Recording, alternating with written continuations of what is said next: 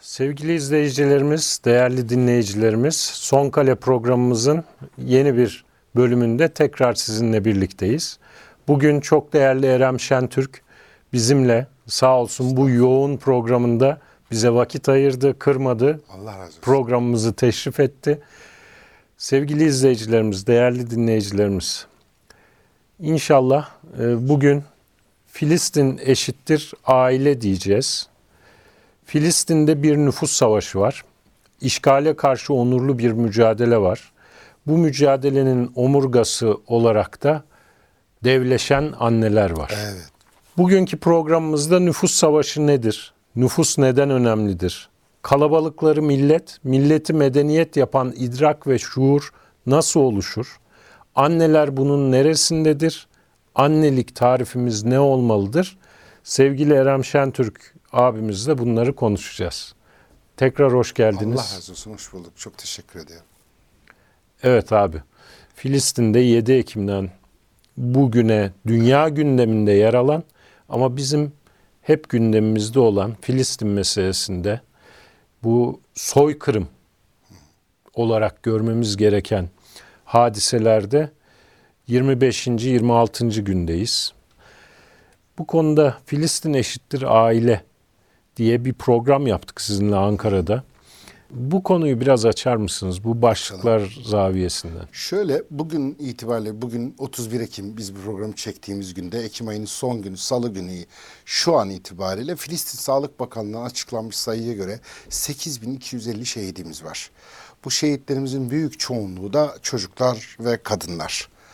Ve şu an itibariyle İsrailli saldırganlar tarafından şehit edilmiş Filistinlilerin çoğunun bebek olması birinci dikkat unsuru. İkinci dikkat edeceğimiz şey İsrail'de yani meseleye bakış açısı olarak koyalım. Gazze'yi düşünelim. Gazze'ye biz e, baktığımızda şu anda orada 2 milyona yakın insan var doğru mu? Doğru. Aktif olarak bebek bekleyen anne adayı hamile kadın sayısı 100 bin. Sadece bu veri bile ne muhteşem bir mücadele olduğunu gösteriyor. Savaşın ortasında. Savaşın ortasında 2 milyonda 100 bin. Şu anda İstanbul 16 milyonluk şehirde bebek bekleyen anne sayısı kaç? Böyle bir dünyaya çocuk mu getirilir diyen anne sayısı kaç? Bir de onu sormak lazım. Evet. Şimdi böyle baktığımızda İstanbul'daki aktif hamile anneden daha fazla anne var şu anda Gazze'de. Tam da kafalarına o büyük bombalar düşerken. O zaman burada bir şey var. Şimdi bu insanlar hesap yapamıyorlar mı? Yani sadece biz mi akıllıyız? Sadece biz mi yani çocuk doğurmaktan korkuyoruz? Ya da çocuklarımızı sadece biz mi düşünüyoruz? Sadece Onlar biz çocuklarını düşünmüyorlar mı? Şimdi birincisi hani ayet-i kerimede Allah Teala bize geçim korkusuyla çocuklarınızı öldürmeyiniz derken çocuktan vazgeçmeyi de bir tür çocuk öldürmek olarak gören bir görüş var. Ehli sünnet vel cemaat çerçevesi içinde baktığımızda dünyalık herhangi bir sebepten dolayı çocuktan vazgeçmeyi ona teşebbüsten Allah'tan çocuk istemeyi için o ona dua etmekten vazgeçmeyi bile aslında geçim korkusuyla çocuk öldürmek olarak gören bir anlayışın içindeyiz şu anda. Filistin'e döndüğümüzde Filistin'de o kadar çok fazla anne var ki ve bunu mücadelenin en büyük parçası olarak yukarıda tutuyorlar. Bu birincisi. Filistin siyasetine baktığınızda en çok neye ihtiyacınız var dediğinizde orada savaşsız bir an yok. Biz şöyle bir hata yapmayalım. Yani 7 Ekim'den önce orası güllük gülistanlıktı da Bir anda, bir anda bir şey savaş öyle, bir şey geçti. yok. Öyle bir ortam yok. Ona rağmen orada en çok ihtiyacı olan şeyler kendilerini savunmak için silah, mühimmat ama ondan sonra şunu söylüyorlardı. Silah ve mühimmattan hemen sonra beton diyorlardı. Bu da buradan baktığımızda ay bari o güzel zeytinleri doğayı bozmayın. Siz de mi beton hevesindesiniz diye bakılabilir. Ama aslında betonu şöyle bakıyorlar onlar. Diyorlardı ki beton ev demek. Ev nikah demek, nikah çocuk demek, çocuk nüfus demek, nüfus zafer demek. Milli güç unsurlarını hani milli güvenlik doktrininde milli güç unsurlarını sayarken ekonomik güç, siyasi güç, askeri güç Evet. derler. Sonra bir de demografik güç eklerler. Ya şimdi bunun o kadar farkında ki o insanlar. Şimdi birinci perspektifte nüfusu hayatta kalmak, hayata devam edebilmek olarak görüyoruz.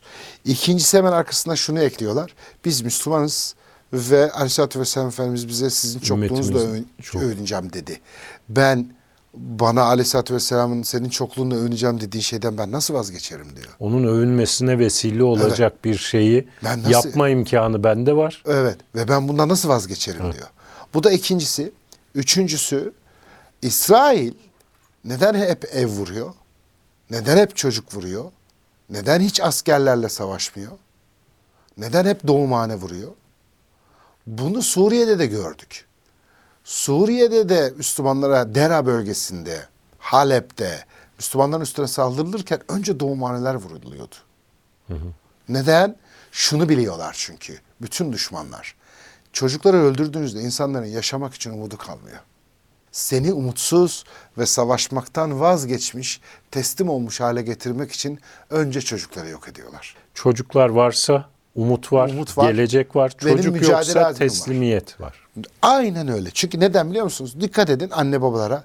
Niçin yaşıyorsun sorusuna çocuklar için. İşe niye gidip geliyorsun? Çocuklar, için. Bir şey söylediğinde çocuklu ailelere ya valla benim çocuk olmasa ben şurada yatar şunu da yer giderim ne yapacağım bu kadar çalışmayı falan der insan. E, bu gerçektir. Eğer çocuk yoksa bir şey yapma ihtiyacın da yoktur.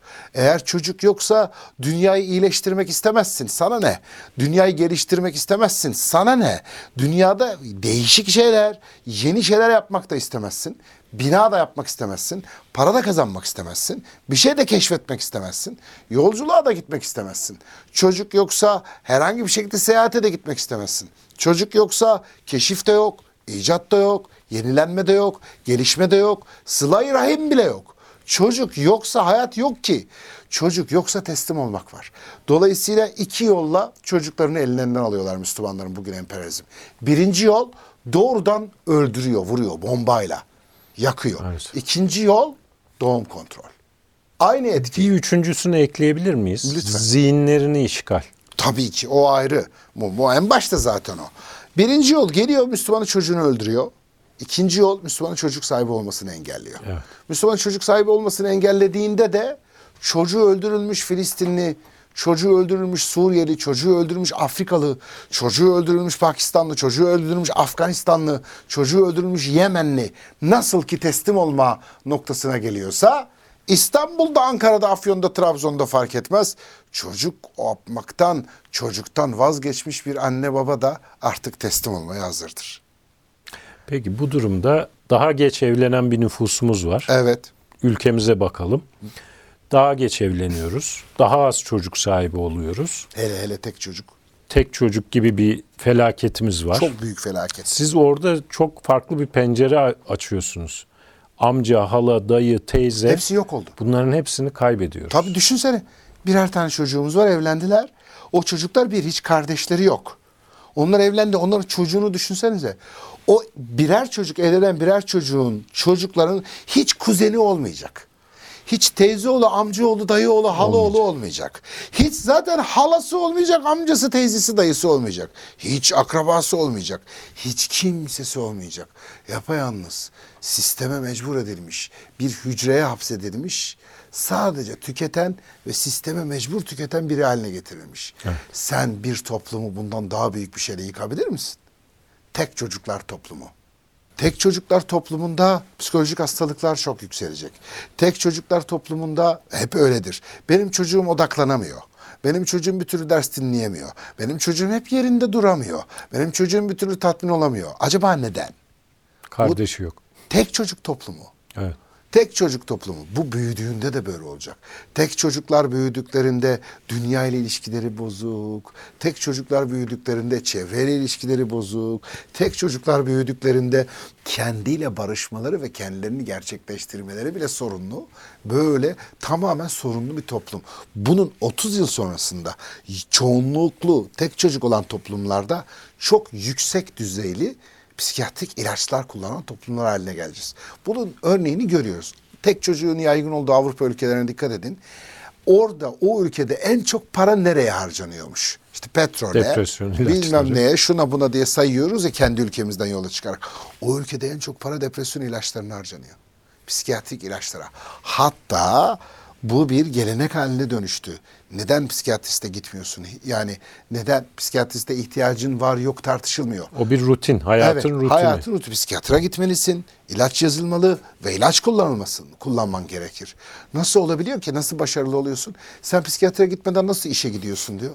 Aa ilaç almadan uyuyabiliyor musun diyor.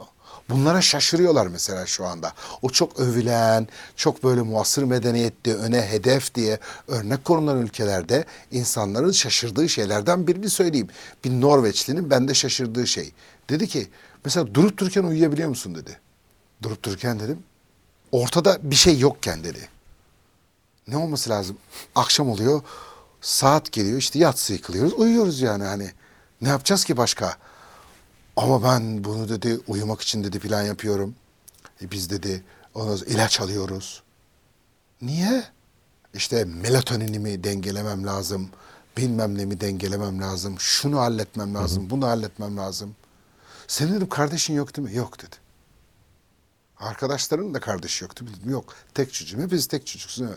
Hayatınız boyunca ilaçla uyuyacaksınız. Toplum daha şu anda bizde orada değil. Ama 30 yıl sonra geleceğiz. Peki diğer ikinci handikapı söyleyeyim. Çalışacak insan, askere gidecek insan, bu ülkeyi koruyacak insan. Hani ne deniyor? Genelde işte bir takım holdinglerin de başını çektiği Türkiye'de geçmiş yıllarda çok büyük bir ihanete uğradık biz. Nüfus Aile planlaması. planlaması. Ne kadar güzel bir adı var. Aile planlaması diye bir isim koymuş. Zannediyorsun ki bir aile planlıyorlar zannedeceksiniz. Ama yaptıkları şey aileyi yok etmek. Müsaadenizle abi tam burada Filistinli annenin aile planlamasına bir bakalım. Evet. Altı çocuk sahibi olacağım diyor. Evet. İkisi şehit olacak. İkisi ilimle meşgul olacak. İkisi de evi geçindirecek. Bu da onun aile planlaması. Onun aile planlaması. Ne güzel bir aile planlaması değil mi? Bizde aile planlaması az çocuk yapın. Tek çocuk. tek çocuk yapın. Hatta mümkünse çocuk yapmayın ya da tek çocuk yapın. Şimdi bu toplumu 30 yıl sonraya götürelim. Türkiye 2023. Ekleyelim 2053'e götürelim. Sonra 2071'e götürelim. 2071 Malazgirt'in Bininci yılı. birinci yılına geldiğimizde yurt dışından yaşlı hastalarımıza bakmak için bakıcı arayacağız. Çünkü herkes yaşlı olacak. Hiç genç kalmayacak ve yaşlı hastalarımıza bakacak gençlerimiz bile olmayacak. Almanya'nın bugün dünyanın her yerinden hasta bakıcı topladığı gibi Hatta iki buçuk milyon çalışan almaya hazırız diyorlar. Almanca bilmese dahi dahi çünkü çü- yaşlı iş gücüne ihtiyacı var. Yaşlı baktıracaklar. En büyük iş güçleri o. Artık yaşlı bakamıyoruz. Ne oluyor? Yaşlı bakmak için yurt dışına adam getireceğiz. Nöbete kimi koyacağız? Kimi polis yapacağız? Kimi mühendis yapacağız? Kimi esnaf yapacağız? Kimi tüccar yapacağız? Kimi siyasetçi yapacağız? O bakış açısıyla onlar robotları, cansız varlıkları Ya. vesaireyi yapacaklar. Geçen programımızda Ersin Çelik Bey Evet. bizim misafirimizdi. Hümanizm konusunu kon, ona bir değindik. Dedik ki bir sonraki programımızda Eren Tamam. Bey bizim misafirimiz olacak. Hümanizm konusunu işte bu tek çocuk, bireycilik, bireyi Aynen. kutsama, o çocuğu kutsama. kutsama. ve hümanizmde insanı kutsama. Evet. İnsanı Hümanizm. sevme mi? Hiç alakası yok. Bu dün, hümanizmi insan sevmek olarak dünyada böyle tarif eden tek ülkeyiz. Yani 126 ülke içindeki hümanist tarifinde insanı sevmek ve insanı önemsemek diye tarifi olan tek ülke Türkiye. Hümanizm insan sevmek değildir. Hümanizmin insanla bir ilişkisi yoktur. Hümanizm Türk tam Türkçe'ye çevirirsek insancı demek. İnsancı demek. İnsancı derken ne yapmaya çalışıyor insanı?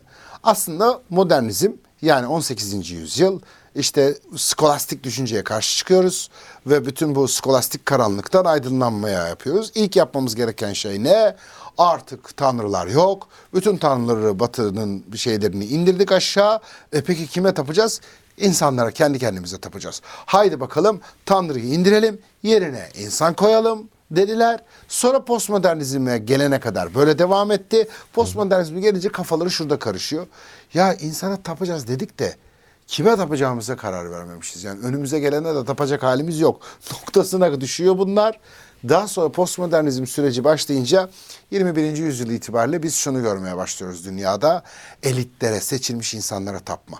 Hümanizm bu. Hümanizmin türleri vardır. Ve ilginç bir tevafuk, hümanizmin türleriyle ırkçılığın türleri hemen hemen aynıdır.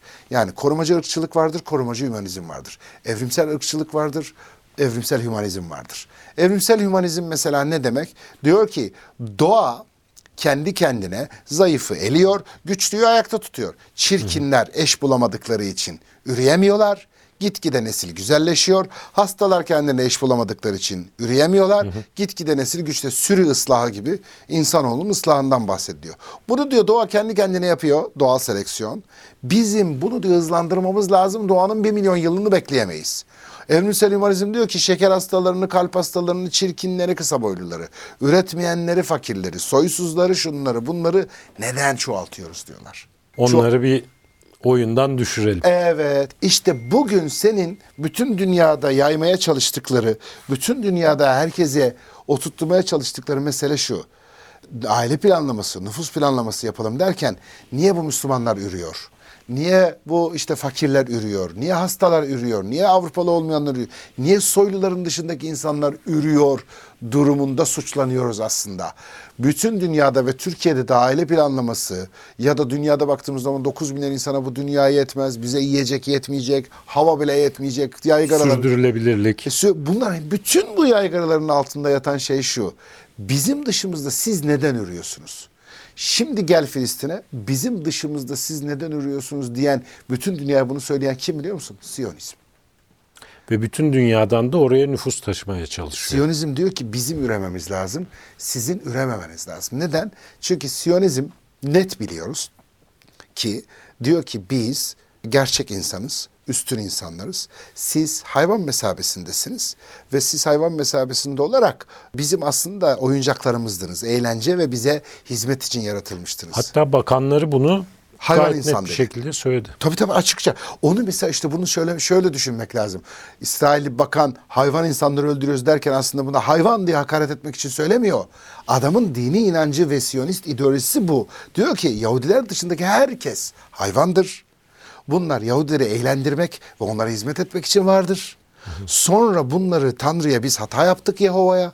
Yehova'ya hata yapınca Yehova bizim dedemizdi diyor. Kendilerini Tanrı'nın torunu olarak tarif ediyorlar. Dedemizle güreş tuttuk diyor. Ve ona hata yaptık. O da bizi cezalandırmak için diyor. Hayvanlarımıza özgürlük verdi diyor. Bunu anlamak için hatta çocuklarını şöyle anlatıyorlar. Bizim hani çiftlikte ineklerimiz var ya. Evet çiftliğin sahibi Yehova. Biz de çiftliğin üstünü insanıyız. Ve çiftliğin sahibi Yehova'ydı. Yehova yani tanrıları çiftliğin sahibini cezalandırmak için çiftliğin kapısını açıp inekleri serbest bıraktı diyor. Biz serbest bırakılmış inekleriz. Ya da koyunlar ya da atlar neyse onlar için. Şimdi di- diyor ki burada aile planlamasının bütün dünyaya yaymaya çalıştıkları şey işte dünyada nüfusu azaltmamız lazım, kontrol altına almamız lazım. Zehirleyerek, aşılarla, öldürerek, savaşta, bombardımanla herhangi bir şeyle ikna Hatta ederek özür dilerim Erem abi. Yeni Zelanda canisi o camiye baskın yapıp Müslümanları şehit ettiğinde bir şey yayınlamıştı. Bir deklarasyon Evet. gibi ve o bildirisinde şöyle başlıyordu. Doğum oranları, doğum oranları, doğum oranları. Müslümanlar çok doğuruyor. Bizim onlara galip gelme şansımız yok. O yüzden öldürmemiz gerekiyor. kesinlikle Böyle bir sapkın noktaya Tabii, gidiyor. Bugün işte bunu bütün dünya Siyonizmi dünyanın her yerinde bizim dışımızdaki herkesin üremeyi durdurması gerekiyor. Sadece bizim ürememiz gerekiyor. Üremeyi bizim kontrol etmemiz gerekiyor. Çünkü son tahlilde sen benim askerimsin. Bu dünya diyor bir kovandır diyor. İhtiyacım olduğu kadar kısır arı yaparım. Bunları çalıştırırım. İhtiyacım olduğu kadar kraliçe arı yaparım. Onları onu yumurtlatırım. İhtiyacım olduğu kadar erkek arı yaparım. Onu da organize ederim. Sen benim kovanın dengesini bozamazsın. Herkes kafasına göre yürüyemez diyor. Sen kimsin diyor. Nasıl diyor hesapsız yürüyebiliyorsun? Üremeye hakkın var mı diyor. Bernard Shaw'un söylediği bir şey var. Meşru insan tarifi vardır. Bernard Shaw diyor ki ben diyor nasıl diyor vergi dairesinin karşısına çıkıp hesap veriyorsak, nasıl diyor mahkemeden karşısına çıkıp hesap veriyorsak, ürediğimiz için de diyor yetkili kurulun karşısına çıkıp hesap vermemiz lazım. Ben meşru insanım diye. Ve herkes diyor meşru insanlığını kanıtlamalı, üreme hakkını kanıtlamalıdır diyor. Ne demek meşru insan? Yahudi misin? Üretiyor musun? Üretmiyorsan üreyemezsin. Yahudi değilsen üreyemezsin. Bu üretiyorsan üreyeme hakkın var. Yahudiysen üreme hakkın var. Üretmiyorsan ve Yahudi değilsen niye ürüyorsun diye zaten Bernard Shaw uzun uzun anlatıyor. Bugün de Siyonizm dünyada da şunu söylüyor. Sen üreyemezsin. Ben üreyebilirim diyor. Peki sen üreyemezsin derken benim üremezmi insanlığın devamını neyle tehdit ediyor? Bir, korkutuyor. Yiyecek etmeyecek. İki, geçim korkusu. Bak bunların hepsini allah Teala bize uyarmış ayetlerde. Rızka ben kefilim demiş. Yahudi yalan söylüyor. Geçim korkusundan dolayı çocuklarınızı öldürmeyin. Bak Yahudi yalan söylüyor. Sonra diyor ki azalın diyor. Aleyhisselatü Vesselam çoğalın diyor. Bak zaten aslında ne kadar güzel bir bu taraf var bir bu taraf var. Onlar sana diyorlar ki azal, kork, geçinemeyeceksin diyor. Bu birinci. Yetmeyecek. Bir yetmeyecek. Birinci yol. İkinci yol LGBT. Tamamen üremeye darbe. Çünkü anneliği elden alıyor, babalığı elden alıyor ve verimsiz insan modeli oluyor. Ki bu çağ zaten Siyonizmin verimsizliği yüceltildiği bir çağdır. Bu çağda verimsizlik yüceltilir, verimli olan da aşağılanır. Çok basit bir örnek vereyim. Türkiye'de 3000'den fazla köpek derneği var ama bir tane sığır derneği yok. Köpek verimsizdir, sığır verimlidir. Hiç sığır derneği olmaz. 3000'den fazla sokak köpeği derneği vardır. Neden böyle? Bu çağ böyle. Verimsizliğin kutsandığı bir çağdır. Yüceltildiği bir çağdır. İki LGBT bireyin evlendiğini düşün. Verimsiz bir evlilik. Çocuk O- yok. Çocuk yok, aile yok. Ama onu teşvik ediyor. Diyor ki buna özel para verelim, destek yapalım diyor. Neden? Çünkü buradan da nüfusu al aşağı etmeye başlıyor. Başka neyle? Bununla insanları savaşla azaltmaya çalışıyor. Burada doğrudan hedef Müslümanlar. Başka neyle? Beslenme alışkanlıklarıyla. Yediğimiz, içtiğimiz paketli gıdalar. Başka neyle? İnsanların kimliklerini, Yaşam tarzlarıyla. kimliklerini bozacak. Yani cinsel kimliklerini bozacak şeylere yönlendiriyorlar. Kadınları daha erkeksi hale getirecek şeyler yediriyorlar. Erkekleri ise daha kadınsı hale Kadınsı. getirecek şeyler yediriyorlar. Dikkat edin erkeklere tavsiye edilen kahvaltı, spor, güçlü ol, şöyle yap bir erkek bunu yemeli, şudur budurların hepsinin içinde soya var. Neden soya koyuyorlar? Östrojen. Çünkü östrojen arttırıyorlar. Erkeklerde daha kadınsı erkekler. Bunalıma giren, kimse beni anlamıyor diyen, durup dururken ağlamaya başlayan, ben baba olmaktan korkuyorum diyen, vücut şekilleri bozulan, göğüsleri büyüyen erkekler ortaya çıkmaya başladı. Buna ne deniyor şimdi? Yaşam tarzı böyle daha kibar, daha naif, daha ince, aslında daha az erkek. Özellikle küçük çocuklarda. Sebep ne? Tamam beslenme alışkanlığı. Mesela sabahları yedirilen yulaf. Normal şartlarda erkeklerin yulaf yememesi lazım. Erkeklerin asla soya yememesi lazım. Erkeklerin pak- pak- paketli gıdalardan uzak durması lazım. Bol bol çinko, demir ve protein tüketmesi lazım. Ama erkeklerde çinkosuz bir hayat var.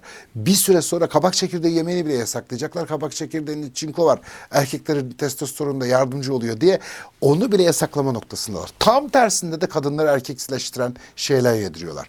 Market raflarına baktığınızda kadın yediğinde kadını erkeksileştiren, erkek yediğinde erkeği kadınsızlaştıran yiyeceklerle dolu. Şimdi o yiyecekleri üreten firmalara bak. İsim vermeyelim ama Türkiye'de 5 tane büyük FMCG üreticisi vardır. FMCG hızlı tüketim malları demek. Yoğurt, peynir, ekmek, şudur budur falan, deterjan, krem, şu şampuan ne sürüyorsan. Bunların hepsi 4 tane İsrail firmasındadır. Türkiye'deki marketlerin raflarının yaklaşık yüzde sekseni. Evet. Ama bu dünyanın da yüzde sekseni. Ne oldu? Yediğin, içtiğin şeyden de senin nüfusunu al aşağı etti. Şimdi bu aynı zamanda böyle yapıyor. Sonra medya eliyle korkutarak, ürküterek, uzaklaştırarak yapıyor. Bir taraftan sanat eliyle yapıyor. Bir taraftan yaşam alışkanlıklarıyla yapıyor. Eğer iktidarlar ele geçirirlerse hukukun içine girdiklerinde kanunları da ona göre çıkartıyorlar. Bütün bunları aynı anda yöneten bir adam var. Bana, bana bunları şey için yaptığını söylüyor. Sizin iyiliğiniz için. Akademi dünyası da işin ayrı bir O boyutu. zaten akademi 1662'de Royal Akademi kuruluyor İngiltere'de. 1666'da 4 yıl sonra Akademi de Sciences kuruluyor Fransa'da. İkisi bugün akademi diyorsak nedir onun temelini atılıyor. O e, Fransa'daki Akademi de Sciences'la İngiltere'deki Royal Akademi ikisi birleşiyor ve bugün dünyada Türkiye, Arabistan fark etmez. Dünyanın tamamında akademi derken ne kastediyorsak hepsi orada planlanmış. Final nedir, vize nedir, ders nedir, doçent kimdir, ünvanlar nedir, kurallar nelerdir, bilime tapacağız, tanrı asla yok, insan şöyledir, önemli olan bilimdir, daha so insan daha sonra gelir. Bütün bu gördüğümüz kurallar hukukun üstünlüğü, şudur budur falan, işte demokrasinin bilmem nesi diye ne konuşuyorsak ve bunları ezbere konuşuyoruz. Uluslararası hukuk canım, hukukun üstünlüğü canım falan diye konuştuğumuz her şeyi orada planlıyorlar. Ve burası tamamen Siyonizme hizmet ediyor. İşte Filistinli anne, Filistinli bir anne bunların hepsiyle aynı anda mücadele ediyor. Bütün bunlarla mücadele ederken de kafasına bombalar yağarken yapıyor bunu. Şimdi orada o yüzden diyoruz işte o bak devleşti. Evet. Anneye bak. Anne var ya o anne dünya kuruyor. Bu muazzam, müthiş bir şey. Böyle bir böyle bir mücadele var mı? Böyle bir kavga var mı? Böyle bir kariyer var mı abi? Yani kısa vade vardır hayatta, orta vade, uzun vade bir de gerçek vade vardır. Kısa vade bugün olan, orta vade olacak olanlar, uzun vade işte şeyler, ömür itibariyle toplamda ileride olacak şeyler, gerçek vade ahiret. Oradaki kadının yaptığı kariyer dört vadede birden çalışır. Kısa vadede kariyer, orta vadede kariyer, uzun vadede kariyer, gerçek vadede ahirette kariyer.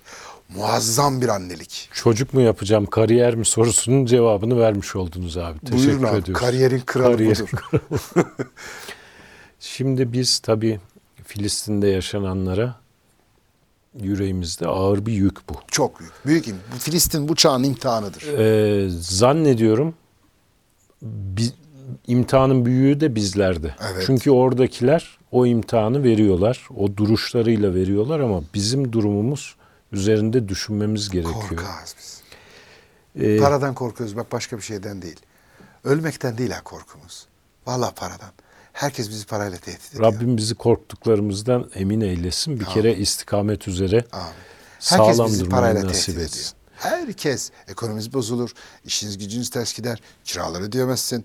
Bak sarı siteye bakıyordun ya araba için. O arabayı bir daha asla alamazsın. Modelini yükseltemezsin. Şunu yapamazsın. İşler güzel ters gider. Ve sen yani he diye köşeye sıkışmış adam var. Bana şey de diyemiyor. Hakikaten korktum da diyemiyor. O zaman böyle yapıyor. Acaba bir oyun mu? Sen korkmuşsun. Bahane mi arıyorsun? Hamas'ın arkasında İran var? Sen korkmuşsun. Bahane mi arıyorsun? Yani Filistin bizim neyimiz olur? Vallahi Kudüs bizim annemiz olur. Senin neyin olur bilmiyorum. Niye yanında duruyorsun? Çünkü Kudüs benim annemdir. Annemi sokağın ortasında biri döverse, yakalarsam, görürsem, şahit olursam bunu, dur bakalım kim haklı, annem mi haklı, adam mı haklı diye sorulmaz. Sokağın ortasında serserinin biri benim anneme saldırmış, dövüyor. Saçlarından tutmuş yerde sürüklüyor. Acaba annem üst komşunun gazına gelmiş olabilir mi? Annemin de haklı olduğu taraflar var. Belki de annem altınlarla topraklarını satmıştır. Belki de annem bilmem ne yapmıştır. Denir mi? Denmez. Kudüs senin neyin olur? Kudüs benim annemdir. Kaç tane peygamber geçmiş oradan? En son aleyhissalatü vesselam. Hazreti Ömer orayı fethetmiş. Bu Orada ne büyük işler var. Kur'an-ı Kerim'de geçen karınca kıssası var ya Musa Aleyhisselam'la. Evet. E orada işte o karınca vadisi. Musa Aleyhisselam da orada, İsa Aleyhisselam da orada, İbrahim Aleyhisselam da orada. Allah Allah. Milleti İbrahim ümmeti Muhammed diyorum. Milleti İbrahim ümmeti Muhammed kimliğim orada başlamış. Bayramdaki hilal orada çizilmiş. Ama yapma yani. Bunun neyini tartışıyorsun benimle? Kudüs benim, Filistin benim neyim oluyor? Hala bana diyorsun ki bizi Araplar arkadan vurdu. Git. Seni arkadan vuran bir tane adam var Şerif Hüseyin. O da seninle birlikte Paris'te Jön Türklerle birlikte kuruldu. Jön Türklerin arkadaşlarıydı. Arkadan vurduysa Paris'te Şerif Hüseyin senin Jön Türklerle birlikte o arkadan vurdu Türk milletini. O Jön Türk'tü. Şerif Hüseyin'i Arap sayamazsın. Şerif Hüseyin Jön Türk'tür. Paris'te beraber kuruldular. Ben sana diyorum ki bak orada milleti İbrahim ümmeti Muhammed kimlik tanımı orada. Hilal orada. Mescidi Aksa orada.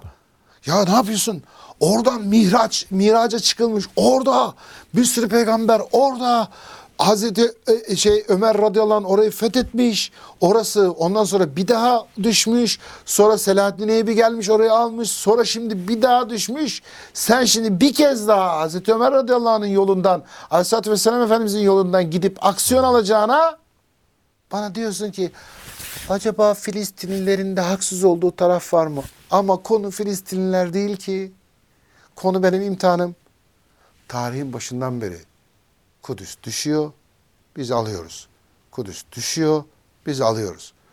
Diyorum ki bu çağın imtihanı bu ya. Bir de zaten ama çok büyük düşman onu nasıl yeneceğiz? Sen mi yeneceksin? Kim söyledi sana onu yenebileceğini? Seferden sorumlu olduğumuzu, Sen zaferin kimsin yani? sahibini de bilirsek Bu soruların cevabını da bulacağız Sen kimsin ve bana niçin yenme yenilme hesabı yapıyorsun? Neyi yenmişsin hayatın boyunca? Kimi sen yenmişsin hayat? Sen mi yeneceksin? Ayrıca neyin yenilgi, neyin galibiyet, neyin mağlubiyet Olduğunu olduğunu ne biliyorsun? Kıyamette ortaya çıkacak bir şeyi şimdiden nasıl hesap ediyorsun? Bir tane işin var. Doğru yerde dur Müslümanın yanında. Abi benim hiç imkanım yok. Evinin salonunda ayağa kalk. Ama kalk ayağa. Git evinde, balkonda, hava kararınca gizlice yatağından kalk, git balkonda ayağa kalk. Tamam ama yap. Ne yapabiliyorsan. Medyadasın dilinle, dilinle konuş. Sosyal medyadan, sosyal medyadan konuş. Askersin, tetiğinle konuş. Zenginsin, paranla konuş. Hiçbir şey yapamıyorsun. Dilim de yok, hiçbir şeyim yok. Gözünle namaz kıldığın gibi gözünü aç kapat destek ol. Sadece şu kendini Eyvallah. kurtarmak için. Eyvallah. Kendini kurtaracaksın. Kimsenin buna ihtiyacı yok aslında. Yok konu sensin senin kurtulman. Filistin'in sana ihtiyacı yok. Senin Filistin'in yanında olmaya ihtiyacın var. ihtiyacım var. Evet. Bunu idrak ettiğimizde biz de bu imtihanı verme yolunda İnşallah. büyük bir aşama kat edeceğiz inşallah. Erem abi çok teşekkür ediyoruz. teşekkür ediyorum. Vakit bize yetmedi. Tamam, bir daha yaparız. Bir daha bir daha isteyeceğiz sizden. Olur, zevkle. Çünkü kalabalıkları millet milleti medeniyet yapan nedir? O idrak, o şuur nedir? Bakış açısı nedir? Biz nereden bakıyoruz? Neyi görüyoruz? Bütün bu konular bir sonraki Bir programa sonraki. kalsın İnşallah. inşallah. Sevgili izleyiciler, değerli dinleyiciler, çok sevgili dostumuz Erem Şentürk abimiz bizimleydi. Kendisine çok teşekkür ediyoruz. Sizlere de bizimle olduğunuz için, bizlere vakit ayırdığınız için müteşekkiriz. Allah'ın selamı, rahmeti, bereketi üzerinize olsun inşallah. Allah razı olsun.